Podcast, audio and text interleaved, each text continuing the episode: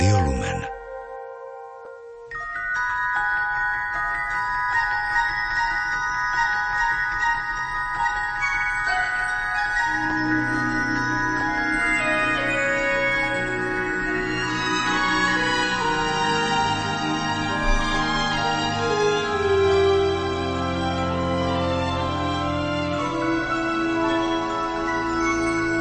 Ruku na srdce, milí poslucháči.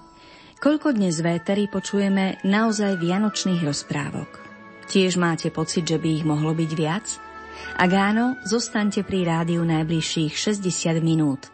Naplníme ich vianočnými rozprávkami aj rozhovorom s Pavlom Prikrylom, autorom čerstvej novinky pre deti s lampášikom do rozprávky, ktorá vyšla nedávno v karmelitánskom nakladateľstve. Pohodu pri počúvaní a krásny vianočný deň vám želá vysielací tím v zostave hudobná redaktorka Diana Rauchová, technik Matúš Brila a moderátorka Danka Jacečková.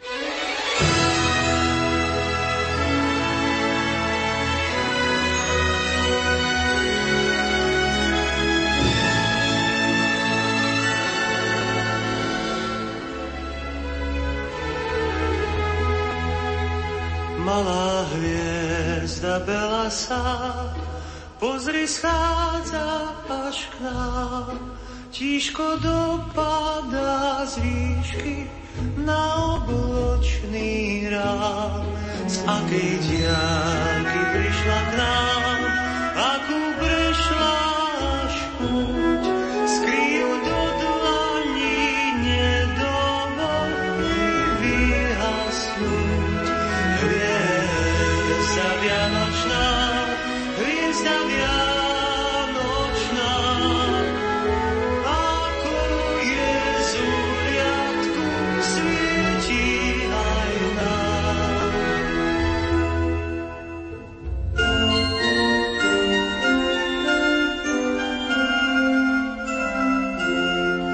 Je to zázrak ľahučky, srdce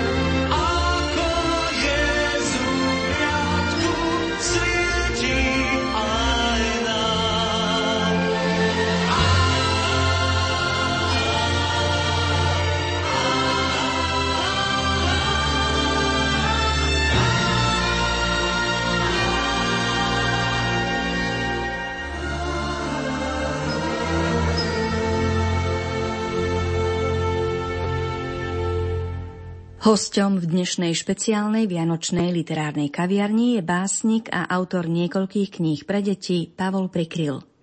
Náš rozhovor budeme predkávať príbehmi z jeho najnovšej knižky S lampášikom do rozprávky.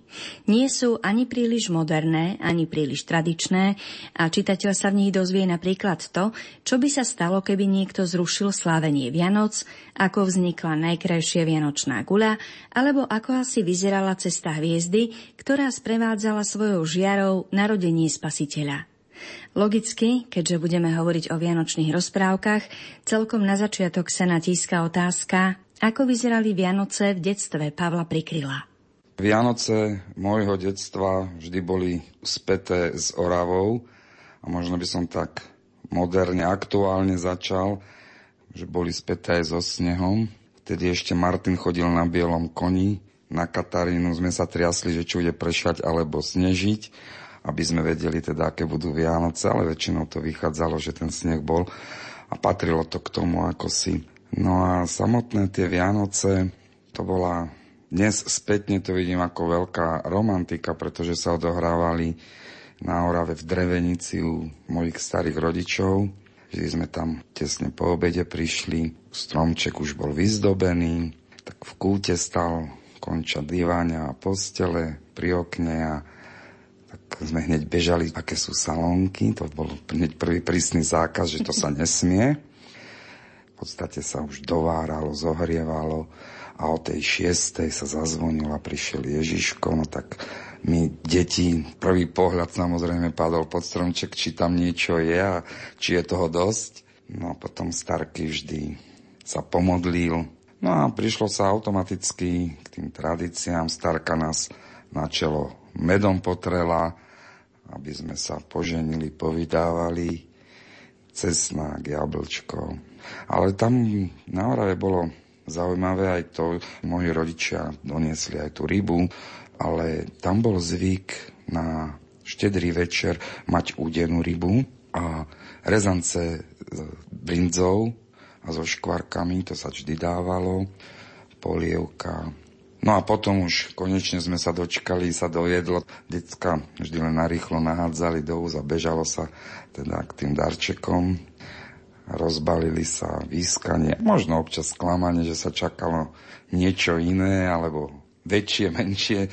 No a potom prišiel ten jeden nádherný čas, že už tá prvá radosť z tých darčekov opadla a už sa čakalo a teraz prišla mamina sestra s manželom, s bratancom, sesternicou a už popod okna, keď išli, už spievali koledu, potom v pitvore ešte ju spievali, nešli hneď donútra, až potom, keď sa tá koleda už dostala do tej druhej polovičke, tak tedy už starky otvoril dvere a pustili k dnu a spoločne sme tú koledu dospievali, no samozrejme vinšovania, ešte nejaké darčeky a zasa sa čakalo, prišiel mamin brat a podobne, takisto popod okna už spustili koledu. No a potom už v podstate taká debata, čo bolo vždy zaujímavé. Spomínam si, že občas sme aj nejak s tými hračkami, ale keď vznikla táto všeobecná debata, tak ako si sa tie hračky odložili, no a kým my deti sme nepospali, lebo do tej polnočky by sme nevydržali, až potom neskôr sme začali chodiť, tak vlastne sme debatovali, už zápalky nám bolo treba dať, aby sme nezaspávali. Čo bolo zaujímavé, tam naši starky nemali televízor a vôbec nám nechýbal a bolo to fakt o tej debate, o tej rodine. No a ešte, s čím sú spojené tieto spomienky? Ako som hovoril, ten stromček bol tam konča diváňa, ktorý sa rozťahol, aby sme si mali kde ľahnúť spať. A vždy bola medzi deťmi bitka, kto bude najbližšie k tomu stromčeku, pretože sa chodilo tajne rozbalovať tie salonky. To boli tie úplne najlacnejšie fondánky. A mali sme to vymakané, pretože oni sa len rozbalili, vytiahlo a znova sa tam ten staniol zakryl, aby nebol splasnutý, aby nebolo vidieť, že nejaké salonky miznú, čo bolo teda ako dosť zakázané, dať salónky a takisto nebolo viac menej prípustné v posteli jesť. No ale tak samozrejme všetci vedeli, že tie salónky nemiznú samé od seba. No a potom, čo ešte si vždy tak veľmi rád spomínam, Božie narodenie ráno. Bol úžasný, tam však bolo treba prikúriť, tak starky skoro ráno drevom rozkúril a ten pukot ohňa a úžasné ticho. A ten sneh, tá beloba toho snehu, ona doslova zafarbila na bielo aj to vnútro tej chalúbky a to ticho bolo krásne. No a potom sa už išlo na svätú omšu. No a ešte čo si pamätám, a to som mal veľmi rád, tie omše pre nás deti boli takedy dosť dlhé, niekedy pán farár dlhšie kázal, tak nebolo to až také pre nás pútavé, ale na čo som vždy dával špeciálne pozor, bolo, kedy sa vyhlási koleda. Kedy pán farár bude chodiť po koledovaní a on horný koniec vtedy a vtedy, dolný koniec vtedy a vtedy. A na to som sa veľmi, veľmi tešil, lebo to vždy chodil pán farár, kostolník a nejakí dvaja, traja ministranti a to bola taká slávnosť. Toto vždy tak vo mne je, keď si spomeniem na Vianoce detstva. Poďme sa pozrieť na to, ako teda vyzerajú vaše dnešné Vianoce. Jeden ten atribút, ktorý ste zdôrazňovali na začiatku, sneh na Orave. V Bratislave skôr chýba, ako jeho dostatok. Už na tej Orave, áno, tie klimatické podmienky sa menia, ale predsa len z tých zážitkov, ktoré ste mali v detstve a ktoré ste prežívali so zatajným dýchom, sa vám určite podarilo nejaké preniesť aj do súčasnosti pre vaše ratolesti. usilujeme sa zachovať minimálne, tak samozrejme ten post, ten sa zachováva. U nás Ježiško tak okolo 5. chodí, lebo už sa najmä s tými malými dvojičkami už sa to nedá vydržať, kedy ten Ježiško príde a už hen tam určite je a už u nás kedy sa zastaví, no tak okolo tej teda 5. možno pred 5. ich dáme do izby detskej, kde sa majú prezliec, no a to sa rýchlo využije na patričné úpravy a prípravy a zrazu zazvoní a hudba hrá, väčšinou Narodil sa Kristus Pán, to tak tradične púšťam. A už ten krik, to len už beží všetko tam a nepodarilo sa nám zatiaľ urobiť to, že ako na Orave napríklad my sme tie darčeky mohli až po večeri. Teraz nedokážeme ich udržať, aby si tie dvojčence nevybalili už pred večerou, ale dúfajme, že už dlho to nebude trvať a vydržia. Čo samotná podstata Vianoc, lebo teraz sme hovorili skôr o takých vonkajších znakoch a prejavoch toho, ako ich prežívate, ako ste ich prežívali. Ako sa vám darí vlastne toho ducha Vianoc, to Božie narodenie, prežívať spoločne v rodine? Spomínam si, znova sa vrátim na tú Oravu. To bola taká historická veta mojej starkej, ktorá keď už jej nebolo, tak tú vetu prevzala zasa moja mama. A vždy som sa na tej vete smial. Keď sme si sadli k stolu a tak uprostred večere zrazu starka povedala tak po oravsky: no a už máme po sviatkoch. A vždy tam kto si povedal: ale starka, ako to hovoríte, však len sa začínajú. A teraz možno tak rok, dva dozadu, čo mi to dochádza, význam tejto vety. Ten spočíva práve v tej príprave na Vianoce. Že tá príprava na Vianoce nesie v sebe ten advent, to očakávanie. A možno to každý pozná z vlastnej skúsenosti, že zrazu na Vianoce sa tak trošku inak upratuje, ako keď sa bežne upratuje. Takisto to vypekanie, príprava. A tým, že zatiahneme do toho aj tie deti, tak sa pri tom aj porozprávame. A veľmi zaujímavé debaty vznikajú, najmä s tými menšími. Ja neviem, že ako je to možné, že ja keď mám narodeniny, ja dostanem darčeky, a keď má Ježiško narodeniny, tak on dáva darčeky. Hej? A táto chvíľa je fantastická v tom, že dá sa práve tá duchovná podstata tých Vianoc, samozrejme primerane detskému veku a chápaniu. No tá debata sa rozšíri aj do takých vecí, že prečo ten Ježiško teda, keď ho zabili, tí, čo ho zabili, prečo ich FBI nenašlo. No ale to už sú také moderné nazerania. Ale je to podľa mňa veľmi dobrá situácia a možnosť práve tomu dieťaťu to, čo vlastne sa stretne dnes už len na hodinách náboženstva. V televízii, v škole určite nie. A ak to nezvládnu rodičia, po prípade starí rodičia, tak tá dekristinizácia Vianoc bude stále silnejšia a silnejšia. Takže ja si myslím, že aby teda skôr ako bude po sviatkoch, že to obdobie pred sviatkami, ten advent, že ten sa dá úžasne využiť práve na to duchovné poslanie Vianoc.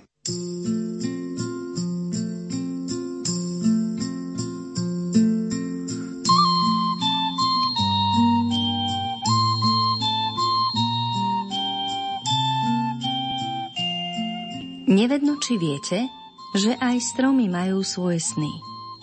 Niektoré snívajú o tom, aby na ich konároch sedelo čo najviac vtákov, či aby sa stali domovom mnohých hniezd. Iné by sa rady na konci svojho života premenili na krásne vyrezávaný nábytok. V lese nedaleko malej dedinky jeden stromček sníval o tom, že ho raz budú všetci obdivovať. Nie sa čo čudovať, pretože to bola naozaj veľmi pekná jedlička. Krásne zelená, štíhla, s pravidelnými konármi, skrátka radosť na ňu pozrieť. Každý rok vždy o niečo podrástla, takže o niekoľko rokov to už bol jeden z najväčších stromov v celom lese. Z jedličky sa stala jedľa. Joj, ale si krásna, zašepkal jedličke do konárov vietor. Široko ďaleko som taký krásny strom nevidel. Jedličke veru nebolo viac treba. Všetkým stromom naokolo hovorila: vidíte, aj vietor ma obdivuje. Len počkajte, raz ma budú obdivovať všetci, celý svet. A A verte mi, nebude to dlho trvať. Stojím na výbornom mieste, mám veľa slnka i vlahy, takže sa čoskoro stanem nielen najkrajším stromom v lese, ale aj najvyšším. Jedľa bola šťastná, keď si na jej konáre sadali vtáci. Pripisovala to tomu, že je najkrajšia a odnedávna aj najvyššia. Zo svojej výšky si ani nevšimla, že vtáky si sadajú aj na iné stromy. Myslela si, že len jej konáre sú ich plné. Rada im ich ponúkala. Ďatla však vždy upozorňovala, aby do nej klopkal jemne, pretože by ju mohol poraniť či nebodaj zošpatiť. Vedľa vysokánskej jedle vyrastala ďalšia jedlička, ale s tou krásnou sa nedala porovnať. Bola omnoho menšia, akási roztrapatená, dokonca bola aj trochu pokrivená. Vysoká jedľa si ju kvôli tomu neraz aj doberala. Jedlička, sestrička, vysvetľovala krivá jedľa. Som mladšia ako ty, a tak sa všakovako krútim, len aby si ty mala viac slnečných lúčov a mohla rásť do krásy. Mne moja krivosť neprekáža. Dobre robíš, krivuľa, šťastne sa usmievala vysoká jedľa, pretože som najvyšší a najkrajší strom v lese a potrebujem veľa priestoru, aby som vynikla ešte väčšmi. Vieš, raz ma budú všetci obdivovať, tak sa aj ty usiluj, aby som bola vždy krásna. Neboj sa, rada ti pomôžem. Veď aj ja som šťastná, že môžem mať vedľa seba taký majestátny strom ako si ty. Povedala krivá jedľa a dokonca sa usilovala rásť omnoho pomalšie, len aby jej nádherná vysokánska suseda vynikala. A tak aj bolo. Pyšná krásavica ďalej rástla a stala sa známou po celom okolí. Orientovali sa podľa nej nielen vtáky, ale aj ľudia. Hovorievali, to je tam, kde stojí tá krásna jedľa, alebo to je napravo od tej vysokánskej jedle. Vidíš, krivuľa, chválila sa z výšav, začína sa naplňať môj sen, všetci ma začínajú obdivovať, preto som na tomto svete. Krivá jedľa neodpovedala, len mlčky prikývla. Najvyššej krásavici v lese to nedalo. Krivuľka moja, aj ty máš nejaký sen? Podpichovačne vyzvedala. Ja ani neviem, jachtala krivá jedľa. Nože, len sa nehanbi, prezrať, o čom snívajú krivule, provokovala vysoká jedľa. Chcela by som všetkým prinášať radosť, zašepkala napokon tichučko krivá jedľa. Prinášať radosť, taká krivá. Zasmiala sa vysoká jedľa a dodala. Daj sa mi svete, a to je už čo za sen, to predsa nie je nič vznešené. Krivá jedľa najskôr chcela ešte niečo povedať, ale potom si to rozmyslela.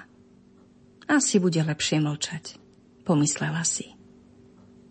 Blížili sa Vianoce. Dni sa skrátili, noci boli dlhé.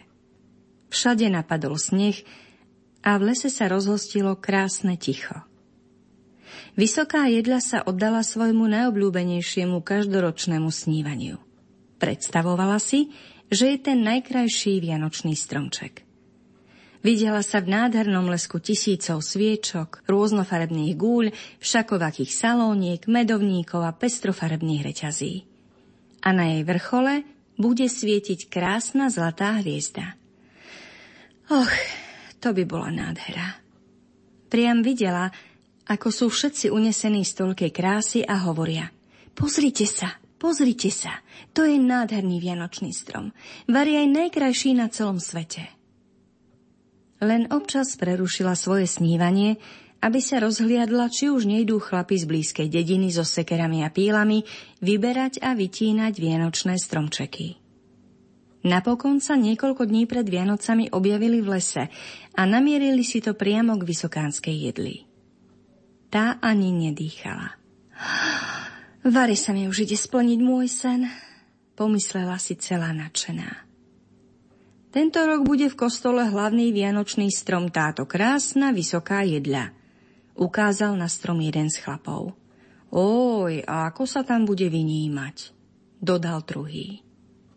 Vysoká jedľa vo svojom šťastí ani necítila bolesť, keď sa do nej zarezala píla a zaťala sekera. Keď ju chlapi niesli do dediny, konárikmi mávala svojim družkám. Ide sa mi naplniť môj sen, všetci ma budú obdivovať ako najkrajší vianočný stromček, volala na rozlúčku. Prešťastnú jedľu priniesli do kostola. Chlapi sa ju pokúšali postaviť, ale beda. Jedľa bola vyššia ako kostol. Musíme ju skrátiť, povedal jeden z nich a hneď sa dal do pílenia. Až na 5. raz sa im podarilo skrátiť jedľu tak, aby sa vmestila do kostola. No a čože je na tejto jedličke také výnimočné? Pýtali sa ženičky, keď prišli do kostola pripraviť vianočný stromček. Však je to úplne obyčajná jedlička, aký je v lese plno. A naozaj, stálym skracovaním sa z najvyššej jedle stal obyčajný, ničím výnimočný strom. Nože sa ešte chodte pozrieť do lesa po nejaký pekný a zaujímavý stromček a tento vyhodte a popílte na kúrenie, vyzvali ženičky chlapov. Ja viem o jednom takom, spomenul si zrazu najstarší z chlapov. Pre výšku tejto obyčajnej jedle sme si ho veru ani poriadne nevšimli. Vrátili sa späť do lesa. Prišli ku krivej jedličke. Píly a sekery si položili na peň, čo zostal po jej vysokej družke. Pozrite, povedal najstarší z chlapov, hoci je krivá, nie je práve tým zaujímavá a krásna? Všetci mu dali za pravdu. Netrvalo dlho a krivá jedľa už stála v kostole. Ani ju nebolo treba skracovať. Ženičky ju vyzdobili všelijakými farebnými vecičkami, jablčkami, guľami, reťazami a navrh jej ako korunu nasadili krásnu zlatú hviezdu. Sneh vrzgal pod nohami, keď v noci dedinčania kráčali na polnočnú omšu. Len niekoľko lampičiek svietilo popri laviciach. A keď ľudia začali spievať Narodil sa Kristus Pán, zhasli všetky svetlá. Len vpredu, pri oltári, sa rozsvietili jasličky s malým Ježiškom a v zápätí sa nad nimi rozžiaril vianočný stromček. Och, to je krása! Ozvalo sa v kostole. Taký krásny vianočný stromček. Taký sme ešte nemali. To preto, vysvetľovala najstaršia ženička, lebo je ako ľudský život. Občas sa krúti, ale vždy sa usiluje dosiahnuť výšiny. A keď sa okrášli peknými a dobrými skutkami, všetkým robí radosť. Keď krivá jedlička počula tieto slová, šťastná skromne sklopila konáriky. Splnil sa jej sen. A vysoká krásna jedľa? Tu popílili, rozkálali a zaniesli najchudobnejším v dedine, aby mali cez Vianoce teplo. Sen sa jej síce nesplnil, ale priniesla radosť núdznym.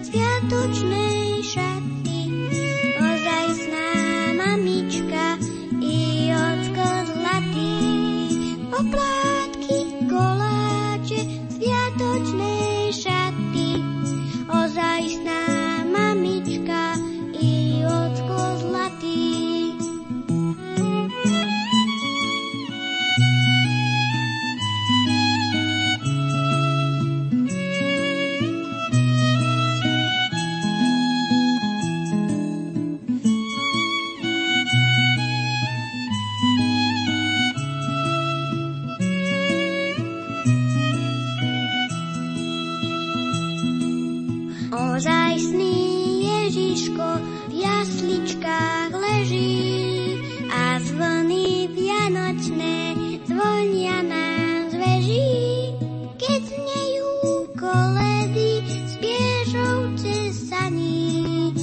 šťastia zaspávam až na svítaní.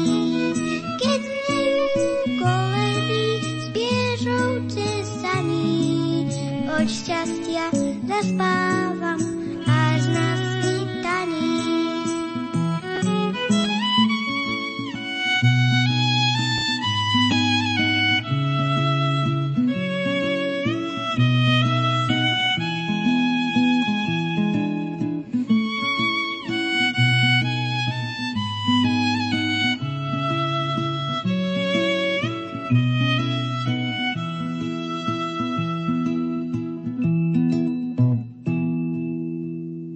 Vy ste spomenuli zvedavé detské otázky, ktoré riešite doma, a tak sa pomaličky dostávame aj k podstate tejto našej relácie, ktorá je zameraná literárne a ktorá sa sústreďuje na vašu veľmi čerstvú knižnú novinku S lampašikom do rozprávky.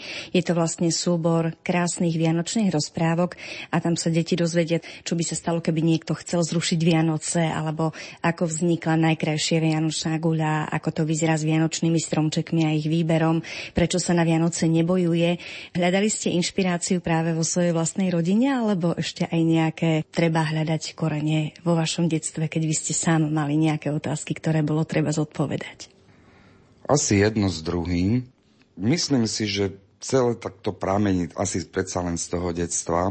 A to bol napríklad jeden z dôvodov, prečo som sa rozhodol napísať túto knižku. Ja si pamätám vždy, teda keď už sa ten ruch vianočný tak upokojil na ten štedrý večer, tak starky, alebo starka, väčšinou starky to bol, my čítali z knižky Marka Madačova Pri vianočnom stromčeku. A to v podstate bola asi jediná kniha, čo ja si pamätám aj čo dnes poznám, ktorá bola venovaná deťom ako rozprávková kniha o Vianociach. No a veľmi ma tak aj mrzelo, že nič také nie je. A keď som tak rozmýšľal, že aké ja som mal Vianoce, napríklad tie koledy, hej. No dnes, keď koledníkov musím ísť na nejaké folklórne predstavenie, už to odkresťančovanie tých Vianoc už ani na dedinách žiaľ sa to nevidí. Aj tam to odkresťančovanie už je dosť silné. Pritom to bola súčasť, ja som to zažil, hej. To bola súčasť toho vianočného života. A preto som si aj povedal, že toto som zažil. Tam stačí za tomu len nejaký príbeh. To je bežná vec zo života. A povedzme, cez tie Vianoce, keď sa ozdobujú tie stromčeky, jej, prečo práve guľami a prečo takáto je pekná, prečo táto sa nám páči. Tak z toho zasa vznikol ďalší príbeh. Niektoré veci vznikli práve z otázok detí. Čo by sa stalo, keby neboli Vianoce? A tak aj vznikla tá jedna rozprávka. Takže drvivá väčšina tých príbehov rozprávkových pochádza z nejakého, má teda svoj základ, povedzme v tom detstve, niečom prežitom.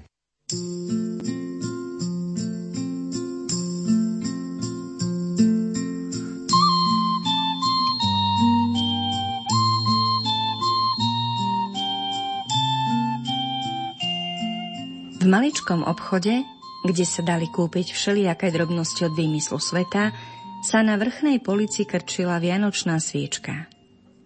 V jednom roku si obchodník objednal celú debnu vianočných sviečok, ktoré išli výborne na odbyt. Predali sa všetky, okrem jednej.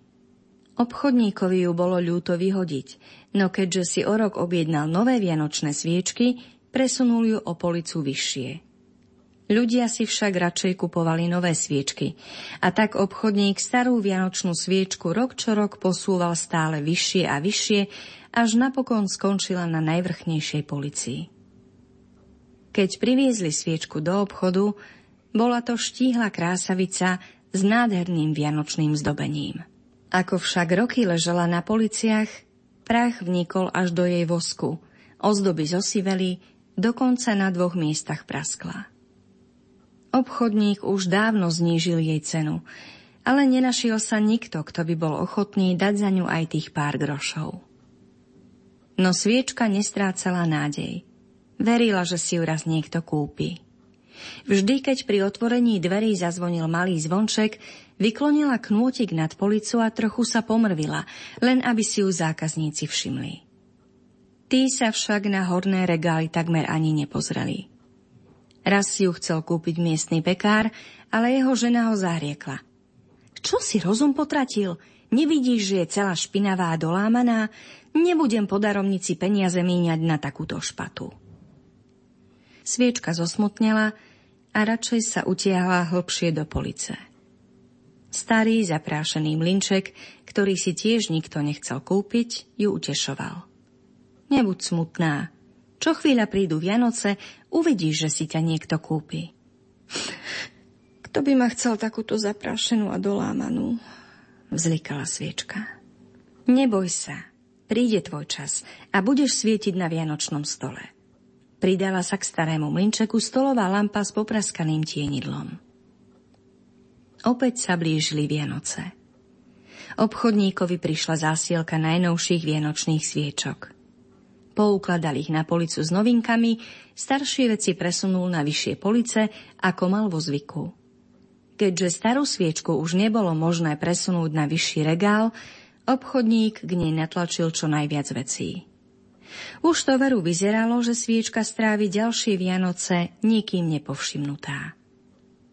Ale v predvečer štedrého dňa, keď už obchodník zhasínal svetlo a chcel zavrieť a odísť domov, zrazu zazvonil zvonček nad dverami. Vedci na policiach spozornili. Kto to prišiel na poslednú chvíľu? Pýtali sa v nádeji, že možno niektorú z nich si neskorý návštevník kúpi. Keď ho však zbadali, sklamane sa zasa usadili na policiach. Do obchodu totiž vošiel chudobný kamenár Jakub. Vinčujem vám požehnané sviatky, poprial obchodníkovi. Aj tebe, Jakub, a tvojej širokej rodine, poďakoval sa obchodník. Čože ťa ku mne privádza? Prišiel som poprosiť, či by si odo mňa nekúpil túto sošku. Sám som ju vykresal. Obrátil sa Jakub na obchodníka a podal mu sošku kamenného Ježiška v jasličkách.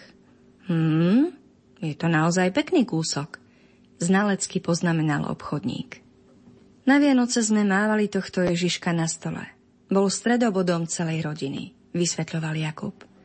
Tento rok však nebol dobrý, mal som málo objednávok. Potrebujem nasítiť 5 detí a ženu, takže každá koruna je dobrá.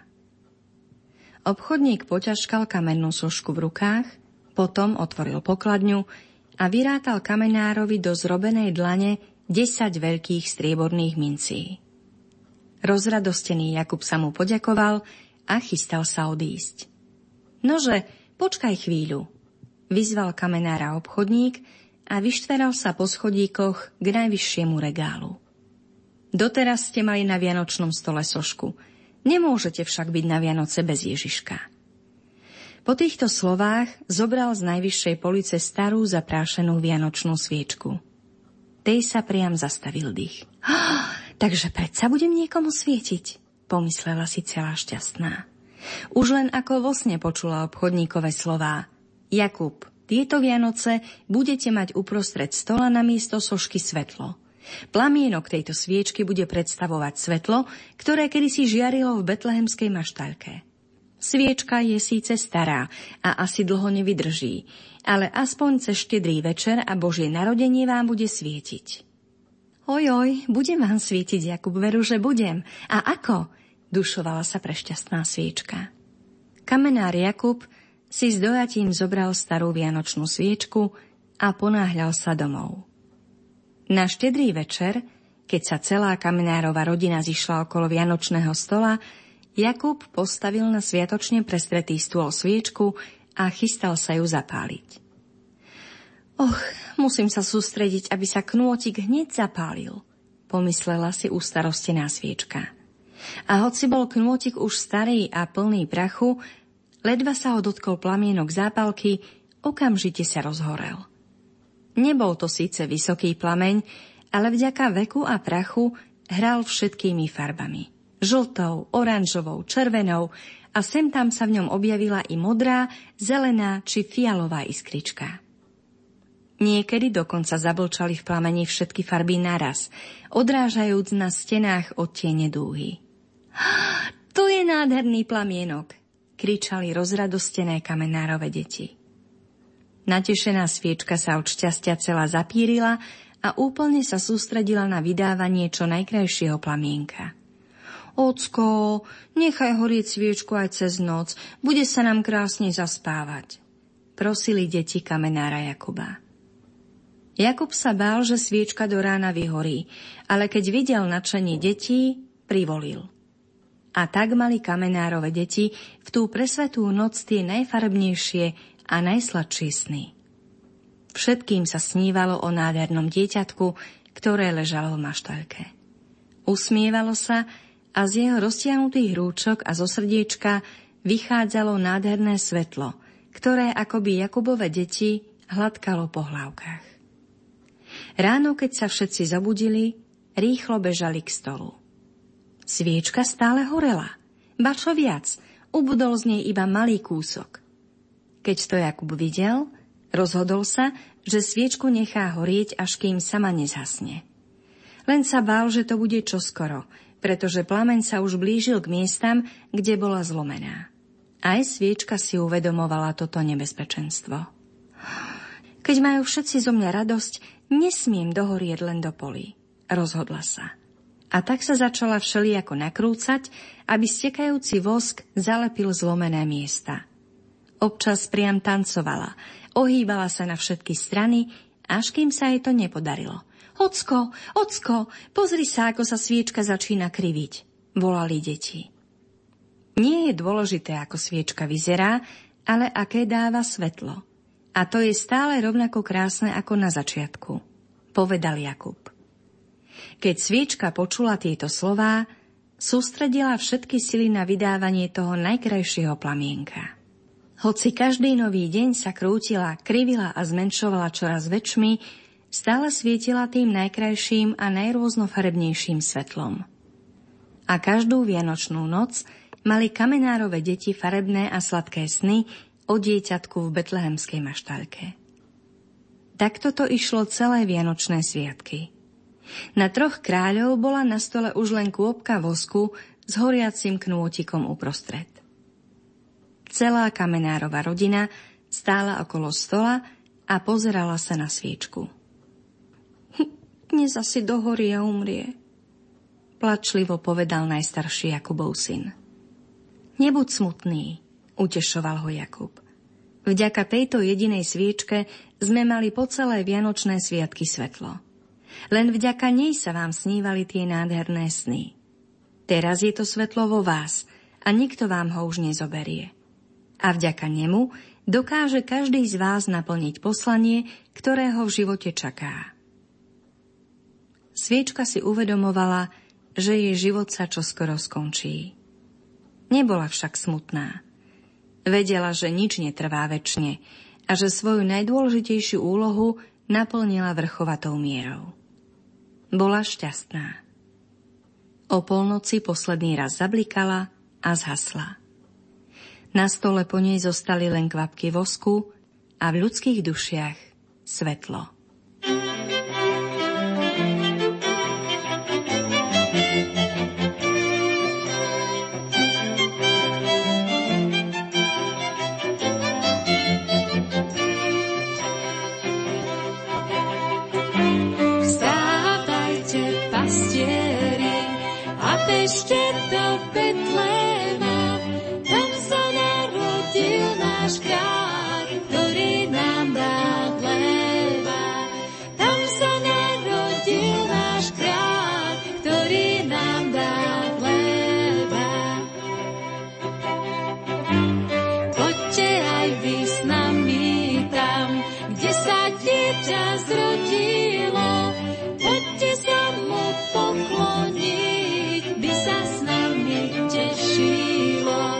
Poďte sa mu pokloniť.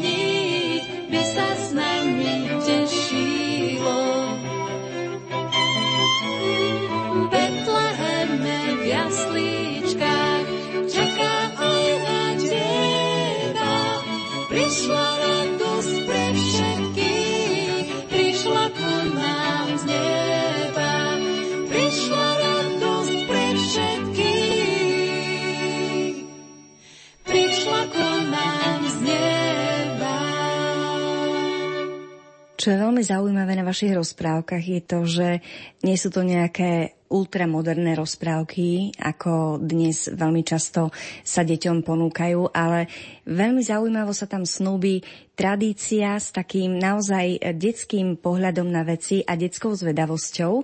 Sú také veľmi príjemné na čítanie, možno nielen pre deti, ale aj pre celú rodinu, keď si sadnú ľudia, napríklad aj po štedrej večeri, po rozbalovaní darčekov a trošku sa začítajú spoločne do tých vianočných príbehov. Sú tam aj veľmi krásne ilustrácie od ilustrátora Jána Valtera. Ako vlastne vznikla vaša spolupráca? Ja sa s Jankom Valterom poznám dlhé roky a neraz sme sa rozprávali tak nezáväzne o literatúre, o výtvarnom umení. No a veľmi sme sa zblížili. A keď som začal pracovať na tejto knihe, tak som rozmýšľal, ktorým smerom sa vybrať, čo sa týka ilustrácie. Som možno trošku konzervatívne ladený a veľmi ma oslovila, som si kúpil jednu knižku o Andersenových rozprávok a bola to také retro vydanie ešte s perovkami čierno-bielými a som aj rozmýšľal, že či týmto smerom neísť takú konzervatívnu knižku, tým, že ten štýl je tiež taký starosvedský. Ale tak som uvažoval, že to už len osloví bibliofilov, fajnšmekrov, ale deti už asi nie. Tak teda jasne farebná ilustrácia. Tak mám medzi výtvarníkmi dosť priateľov, aj ktorí sa venujú detskej tvorbe, ale alebo sú už moc známi, alebo tam boli aj iné, možno aj finančné problémy, respektíve nároky.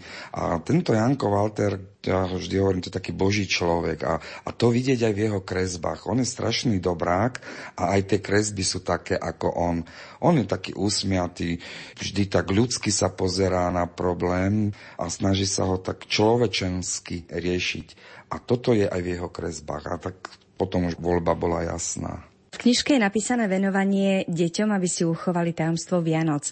Ako vnímate práve vy postoj detí v súčasnosti voči Sviatku Božieho narodenia v dnešnej, v úvodzovkách, počítačovej dobe, keď to takto môžem nazvať? Už som niečo naznačil tým odkresťančovaním. Tie počítače, respektíve zával informácií, aj keď povedzme toho typu pre deti, ako rozprávky, tie sa podpisujú na tom, že to duchovno tých Vianoc sa stráca. Si aj zoberme televízny program. Tam nie je v podstate vianočnej rozprávky. To, že je tam o pyšnej princeznej, trioriešku, prepopolušku, to nie sú vianočné rozprávky. To sú rozprávky, ktoré sa púšťajú na Vianoce. Ale povedzme, s vianočnou tematikou, úvodzovkách by som si dovolil povedať, je pritom veľa filmov, hlavne teda amerických, kde ale hviezdi Santa Claus. A tam sa zasa o podstate Vianoc nič nedozvie. V tom, ktorom filme ešte možno sa naznačí tá severská tradícia, že niekde z Laponska prišiel s osobmi, ale väčšinou je to ten komerčný Santa Claus známej firmy. Tam ale predsa nemôže byť niečo o Vianociach. On doniesie darčeky, poprípade komínom, ale väčšinou sedí v obchodných domoch, decká idú k nemu a zašepkajú, čo chcú. Ale o Vianociach slovo Ježiško, dieťa, Betlehem, maštalka, nič také. Snáď ešte, možno takmer každé Vianoce, aby som bol objektívny, ide o 4. kráľovi. Hej, ale to je jediné, čo sa týka Vianoc. Snáď tá atmosféra, možno stará slovenská klasika, ako oplátky, tá inscenácia. Tak to ešte, ale pre deti je málo tejto tvorby. Nezavidím dnešným deťom, pretože mám pocit, že sami nevedia, kde je sever. Santa Claus, Ježiško, rodičia, ako to je? Už len táto základná vec, keď dáme trošku bokom teraz na chvíľku to duchovno. Ale ak oni nemajú toto vyriešené, ťažko sa stávať na duchovne.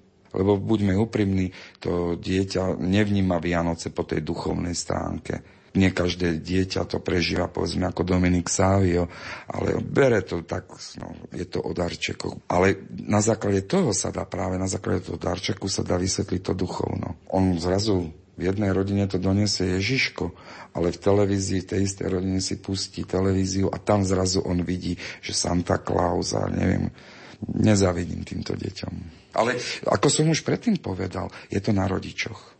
Čo by ste chceli, aby si deti práve v tom vianočnom duchu odniesli z vašej knižky pri jej čítaní? Predovšetkým, aby sa im páčila, to by ma najväčším potešilo. Keby si odniesli respektíve a neodniesli, aby začali klásť otázky rodičom. A čo to je koleda? Prečo o Vianociach tam nejaká hviezda? Čo je s tou hviezdou? Prečo cez Vianoce sa nebojujú, alebo by sa nemalo bojovať? Skrátka, tie otázky, ktoré by potom rodiča viedli k tomu, aby tomu decku mohol odpovedať a práve vysvetliť tú duchovnú náplň Vianoc, lebo tá sa úplne stráca, ako sa všeobecne stráca duchovno v človeku, v dnešnom modernom človeku. Čo by ste ľuďom chceli zaželať na Vianoce? Zvlášť v tomto roku, ktorý bol pre Európu veľmi, veľmi hektický, ma veľmi oslovuje opis Vianočnej noci u Lukáša, kde anjeli spievajú sláva Bohu na výsostiach a na zemi pokoj ľuďom dobrej vôle. Ja by som si ten záver, nech mi je odpustené, dovolil trošku poopraviť. A na zemi pokoj a ľuďom dobrú vôľu. A to by som ten pokoj a dobrú vôľu chcel zavinšovať všetkým.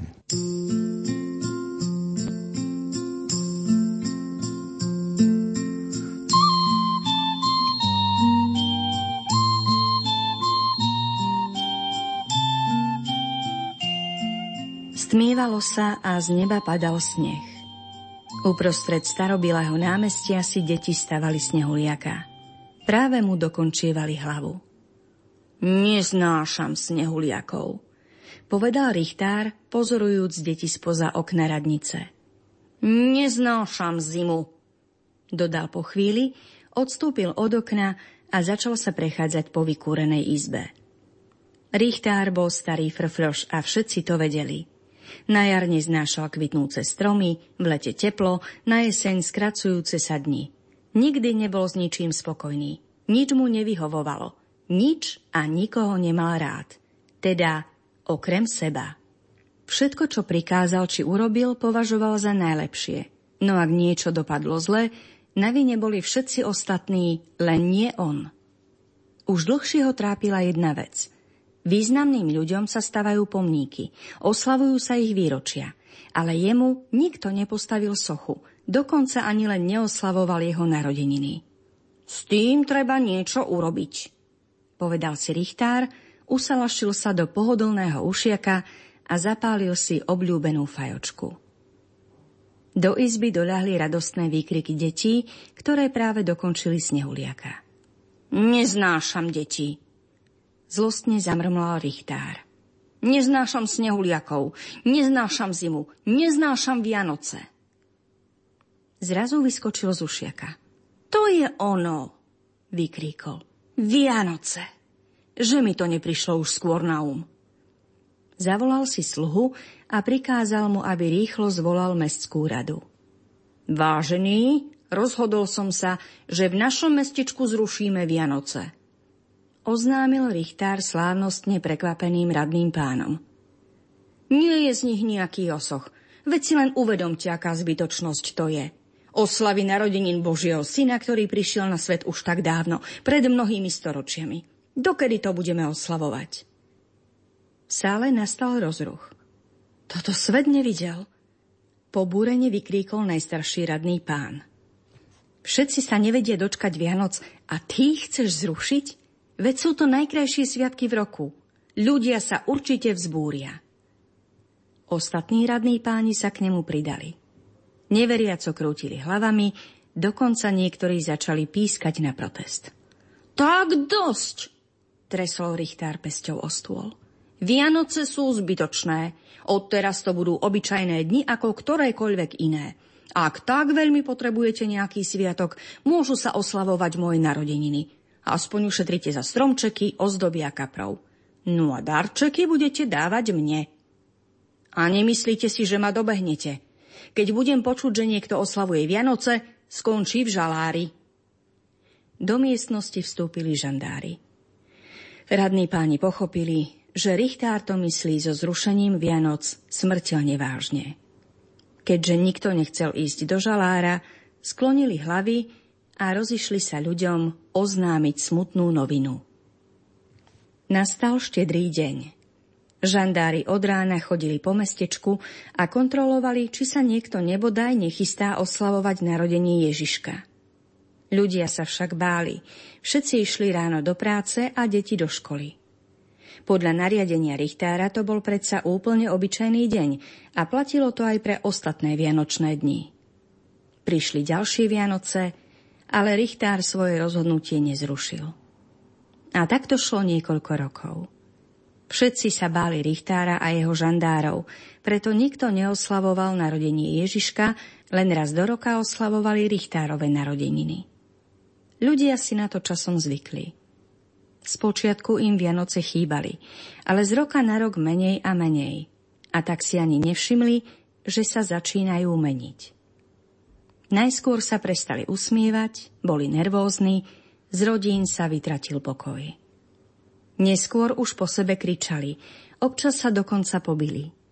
Keď začalo pribúdať hádok a bitiek, v mestečku zavládol strach. Opäť sa blížil čas vianočných sviatkov. Najstarší radný pán zvolal tajné zasadnutie mestskej rady, ale bez Richtára. Už to takto ďalej nemôže ísť, začal. Odkedy Richtár zrušil Vianoce, s naším mestečkom to ide dolu vodou. Ľudia sa zmenili k horšiemu. Hádajú sa, závidia si, ohovárajú sa medzi sebou, žalujú. Deti sú zlé, dokonca sa tu začalo aj kradnúť. Som presvedčený, že sa to všetko deje z jediného dôvodu. Chýba nám sviatok narodenia Ježiška. Čo teda navrhuješ? Opýtali sa ho radní páni, pokývkávajúc hlavami. Mám plán, ako môžeme do nášho mestečka opäť vrátiť Vianoce, povedal tajomne najstarší radný pán. Na štedrý večer si Richtár sadol do ušiaka a spokojný sám so sebou zadriemal. Snívalo sa mu, ako mu všetci gratulujú, dávajú mu kvety, volajú mu na slávu. Vo sne videl svoju sochu uprostred námestia. Dokonca kto si navrhol, aby sa mestečko premenovalo po ňom. Zrazu ho prebudil akýsi hluk. V izbe bola tma, z ktorej vystúpila veľká postava s kosou. Kto si? Vyjachtal celý prestrašený. Prišiel čas účtovania. Pomaly, hlbokým hlasom, povedala postava s kosou. Vstávaj, ideme. A aké účtovanie? Veď som neurobil nič zlé. Bránil sa trasúci sa Richtár, ale poslúchol a postavil sa. Kam ideme? Do žalára, odpovedala postava. Richtár plný strachu vykročil. Nikdy sa mu nekráčalo tak ťažko, ale našťastie žalár nebol ďaleko. Aké však bolo jeho prekvapenie, keď doň vošli? Bol úplne preplnený. Kde sa tu vzalo toľko trestancov? Opýtal sa prekvapený Richtár. Pred niekoľkými rokmi bol žalár prázdny, povedala postava s kosou. Ty si však zrušil Vianoce a namiesto osláv narodenie Ježiška ľudia museli oslavovať tvoje narodeniny. Hoci si im nepriniesol nič dobré, len si všetko neznášal a povyšoval sa. Ich srdcia zatvrdli, pretože im chýbala láska a dobro, ktoré každý rok prináša Ježiško. A tu je výsledok. Preplnený žalár. Richtár sa prestrašene opýtal. Čo so mnou bude? Poď, vyzvala ho postava s kosou a vyšli spolu zo žalára. Námestie bolo plné ľudí. Richtár sa opäť roztriasol od strachu, pretože si myslel, že sa na ňo idú vrhnúť. Zrazu však všetko stíchlo a uprostred námestia sa rozžiarili veľký vianočný stromček a Betlehem s Ježiškom v jasliach. Čo so mnou bude? Zopakoval Richtár slabým hlasom svoju otázku. O tom nech rozhodnú ľudia, povedala postava s kosou a v zápätí si vyzliekla prestrojenie. Och, veď to je najstarší radný pán, vykríkol prekvapený Richtár. A odteraz aj náš nový Richtár, zvolali ľudia. Ty si ním už nezaslúžiš byť. Vykonal si viac zla ako dobra. Ozývali sa hlasy zo všetkých strán. Najstarší radný pán sa zmierlivo obrátil k richtárovi. Dnes sú však Vianoce. Narodil sa Ježiško. Pozri, usmieva sa aj na teba. Poď sa mu pokloniť. Bývalý richtár si kľakol k jasliam. Prepáč, povedal ležiacemu Ježiškovi a pokorne sklonil hlavu.